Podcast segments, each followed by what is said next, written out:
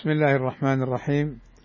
إن الحمد لله نحمده ونستعينه ونستغفره ونعوذ بالله من شرور أنفسنا ومن سيئات أعمالنا. من يهده الله فلا مضل له ومن يضلل فلا هادي له وأشهد أن لا إله إلا الله وحده لا شريك له وأشهد أن محمدا عبده ورسوله. يا أيها الذين آمنوا اتقوا الله حق تقاته ولا تموتن إلا وأنتم مسلمون. يا أيها الناس اتقوا ربكم الذي خلقكم من نفس واحدة وخلق منها زوجها وبث منهما رجالا كثيرا ونساء واتقوا الله الذي تساءلون به والأرحام إن الله كان عليكم رقيبا. يا أيها الذين آمنوا اتقوا الله وقولوا قولا سديدا يصلح لكم أعمالكم ويغفر لكم ذنوبكم ومن يطع الله ورسوله فقد فاز فوزا عظيما. إن أصدق الكلام كلام الله وخير الهدى هدى محمد وشر الأمور محدثاتها وكل محدثة بدعة وكل بدعة ضلالة وكل ضلالة في النار. أما بعد فنتدارس بإذن الله تعالى مادة علوم القرآن وعندنا الموضوع اليوم بإذن الله تعالى أسباب النزول. أسباب النزول.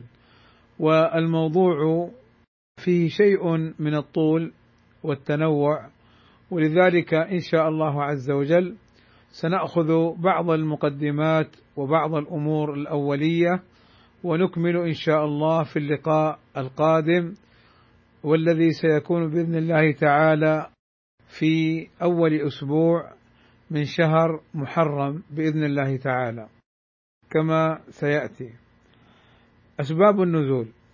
القرآن نزل لحكمة عامة أو لحكم عامة كثيرة.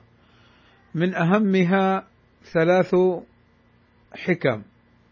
الأولى نزل ليهدي الإنسان ليهدي الناس إلى الطريق الواضح ويرشدهم إلى الله عز وجل وإلى جنته.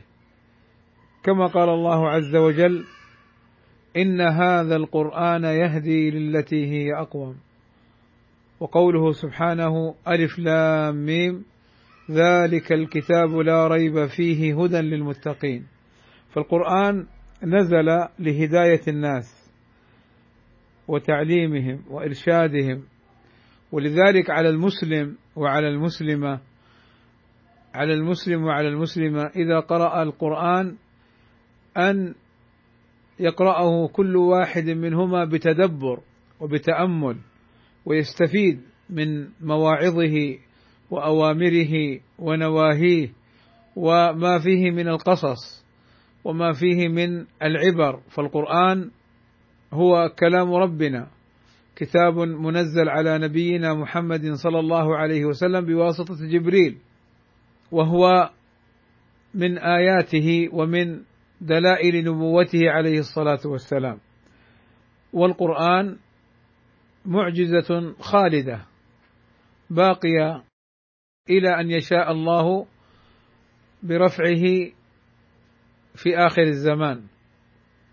ولذلك من الخطأ الذي نسمعه أحيانا أو نشاهده أن بعض الناس يجعل القرآن مجرد قراءة وكما يقال يعني تحفة وشيء ثمين فقط لا للعمل به ولا لفهمه ولا لتدبره ولا للاهتداء به.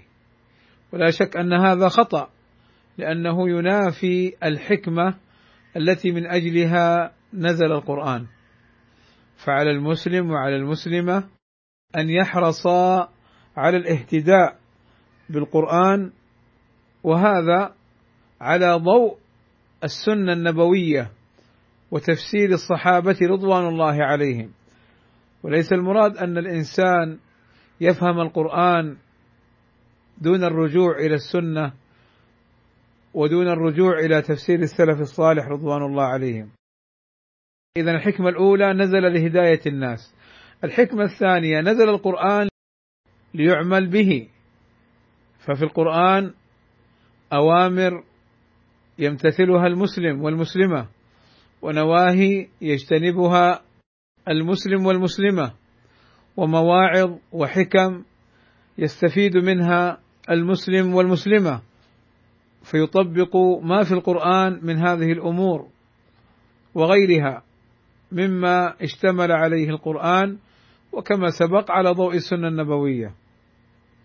وأما أن يجعل القرآن فقط لمجرد القراءة وتحريك اللسان ومجرد تمريره دون العمل به فلا شك أن هذا يخالف الحكمة التي من أجلها نزل القرآن. كذلك من الحكم اذا هداية الناس العمل به تلاوته وقراءته تلاوته وقراءته. من الخطأ أن بعض الناس لا يقرأ القرآن ابدا إلا في الصلاة. وهذا يدخل في قوله تعالى وقال الرسول يا رب إن قوم اتخذوا هذا القرآن مهجورا. قال أهل العلم هجر القرآن أنواع. قد يكون الهجر بتلاوته بمعنى قد يكون الهجر بعدم تلاوته. فهذا هجر للقرآن. وهو بسبب عدم قراءته وعدم هجر القرآن يكون بقراءته في الصلاة وفي غيرها في رمضان وفي غيره. أما أن يجعل القرآن فقط في رمضان أو يجعل فقط في الصلاة لا شك أن هذا يخالف الحكمة التي لأجلها نزل القرآن. ومن أنواع الهجر للقرآن هجر العمل به وهو أشد. يعني لا يعمل بالقرآن. يعرف الأحكام الشرعية التي وردت في القرآن من الأوامر والنواهي ولا يمتثلها. فهذا هجر للقرآن. هذه بعض الحكم العامة من نزول القرآن على النبي صلى الله عليه وسلم ونزوله أيضا لهذه الأمة للإرشاد والهداية والتدبر والتلاوة والعمل. وقد اعتنى العلماء بأسباب النزول وهناك حكم خاصة ستأتي إن شاء الله. وقد اعتنى العلماء بأسباب النزول وأفردوا لها مؤلفات ككتاب الواحد أسباب النزول للواحد. والحافظ بن حجر له كتاب اسمه العجاب في معرفة الأسباب. آه لم يكمل. كذلك السيوطي له أسباب نزول القرآن. ومن أفضل ما ألف في أسباب نزول القرآن كتاب الشيخ مقبل بن هادي الوادعي رحمه الله تعالى الصحيح المسند من أسباب النزول. لأن أسباب النزول هناك كما سيأتينا إن شاء الله في موضعه هناك أسباب لم تصح أسباب لم تصح من ناحية الرواية. فهي ضعيفة. ومعلوم أن سبب النزول للآية طريقه الرواية عن النبي صلى الله عليه وسلم أو عن الصحابة كما سيأتينا إن شاء الله تعالى. فأسباب النزول ليست بالرأي وإنما بالرواية. ولذلك ألف العلماء المؤلفات وذكروا أسانيدهم إلى النبي صلى الله عليه وسلم وإلى الصحابة رضوان الله عليهم. وأسباب النزول الخاصة ترجع وأسباب النزول الخاصة ترجع إلى أمرين. الأول أن يحصل أمر أو تحدث حادثه فينزل القرآن في بيانها وما يتعلق بها. مثل ما نزلت سورة تبت يدا أبي لهب وتب لأن النبي صلى الله عليه وسلم لما نزل عليه قوله وأنذر عشيرتك الأقربين. قام في قومه وصعد الصفا وأخبرهم بأنه نذير لهم بين يدي عذاب شديد. فقال له أبو لهب تبا لك ألهذا جمعتنا؟ فنزلت السورة تبت يدا أبي لهب وتب. إذا هذا الأمر الأول أن يحصل شيء أو تحدث حادثة فينزل القرآن بشأنها. والأمر الثاني أن النبي صلى الله عليه وسلم يسأل عن شيء فينزل القرآن ببيان حكمه مثل ما حصل في أول سورة قد سمع لما جاءته خولة بنت ثعلبة لما ظهر منها زوجها أوس بن الصامت. فنزل قوله تعالى قد سمع الله قول التي تجادلك في زوجها وتشتكي إلى الله. فمرجع أسباب النزول لهذين الأمرين. وبالتالي نعلم أن الآيات التي نزلت للهدايات العامة للتعليم وال وللهداية أكثر من الآيات التي نزلت للأسباب الخاصة. فليس لازما أن يكون لكل آية أو لكل جملة من الآيات سبب نزول. فقد كان القرآن ينزل ابتداء وهذا النزول العام. وقد كان ينزل لسبب خاص وهذا سبب النزول الخاص.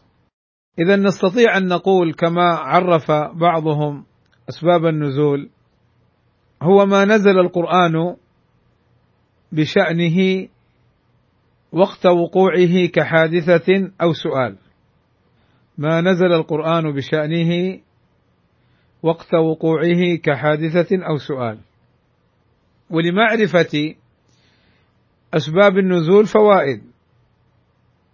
منها فهم الآية منها فهم الآية والمراد بها لأن سبب النزول يكشف للمفسر ويوضح للمفسر المراد بالآية. مثل قوله تعالى إن الصفا والمروة من شعائر الله فمن حج البيت أو اعتمر فلا جناح عليه أن يطوف بهما.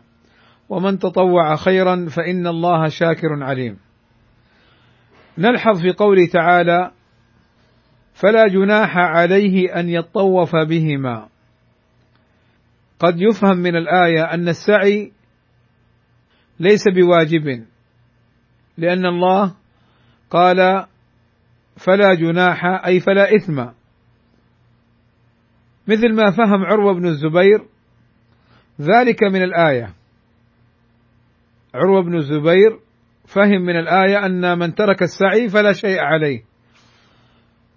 فعائشة رضي الله عنها أم المؤمنين أفهمته ليس ذلك كذلك أي ليس كما فهمته.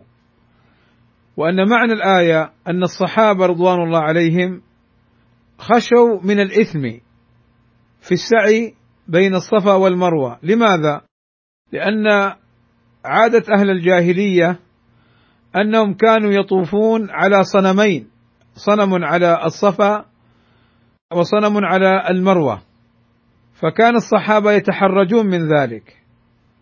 فأنزل الله عز وجل الآية السابقة فمن حج البيت أو اعتمر فلا جناح عليه أي فلا إثم عليه أن يطوف بهما ظنا منه أن ذلك يوافق عمل الجاهلية.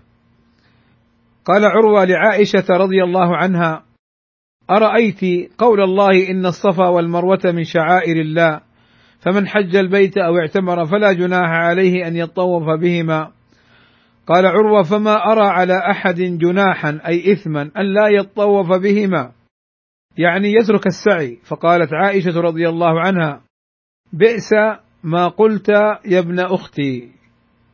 إنها لو كانت على ما أولتها أي فسرتها كانت فلا جناح عليه أن لا يطوف بهما. ولكنها إنما أنزلت أن الأنصار قبل أن يسلموا كانوا يهلون لمنات الطاغية التي كانوا يعبدونها. وكان من أهل لها يتحرج أن يطوف بالصفا والمروة في الجاهلية. فأنزل الله هذه الآية. ثم بين النبي صلى الله عليه وسلم أن الطواف بهما ليس لأحد أن يدعهما. اذا معرفة سبب النزول يفيد في فهم الآية وفهم المراد منها.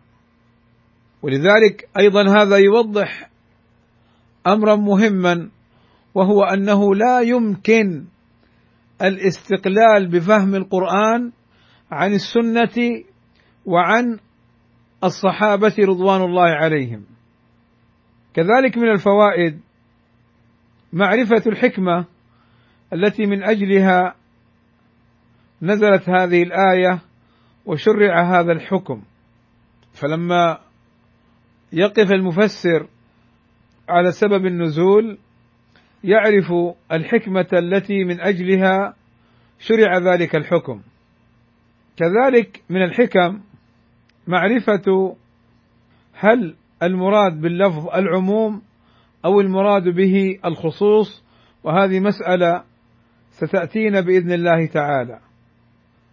على سبيل المثال قوله تعالى في سورة والليل إذا يغشى وسيجنبها الأتقى الذي يؤتي ماله يتزكى وما لأحد عنده من نعمة تجزى إلا ابتغاء وجه ربه الأعلى. هذه الآية بالإجماع نزلت في أبي بكر وأن المراد بها أبو بكر رضي الله عنه. فكذلك هناك فوائد أخر لمعرفة سبب النزول. ولكن أبرز هذه الفوائد هو ما يتعلق بفهم القرآن وتفسيره. هذا يعني من أبرز الفوائد المتعلقة بمعرفة سبب النزول. طيب سيأتينا إن شاء الله تعالى في ألفاظ سبب النزول وكيفية معرفة ذلك آه، في اللقاء القادم بإذن الله تعالى وأكتفي بهذا القدر وصلى الله وسلم على نبينا محمد وعلى آله وصحبه وسلم أجمعين.